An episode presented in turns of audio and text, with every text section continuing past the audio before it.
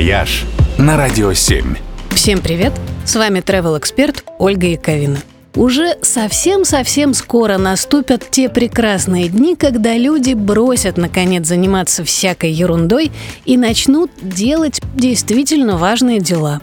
Вот мы с вами будем украшать елку, резать оливье, пересматривать иронию судьбы и реальную любовь, разливать шампанское и загадывать желания под бой курантов.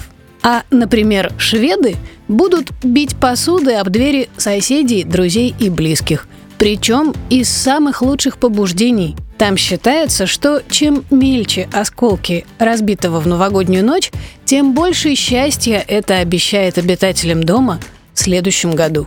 Датчане с большим нетерпением ждут возможности залезть повыше – под бой часов они не сдвигают бокалы, как мы, а забираются на диваны, стулья, столы и табуретки.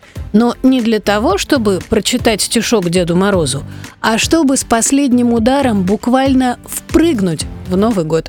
Бразильцы в новогоднюю ночь отправляются к морю и пускают по волнам свечи на украшенных цветами деревянных лодочках. А испанцы выходят на самую большую площадь города с горстью виноградинок и под каждый удар часов глотают по одной ягодке, загадывая при этом не одно, а целых 12 желаний.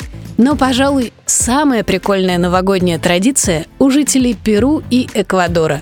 За пять минут до Нового года они хватают чемоданы и бегут прочь из дома – Считается, что если ты успеешь оббежать свой квартал или хотя бы свой дом и вернуться обратно, пока часы еще не отбили 12, то следующий год будет наполнен множеством интересных путешествий. Чего я вам, ну и себе, конечно, желаю. «Вояж» только на «Радио 7».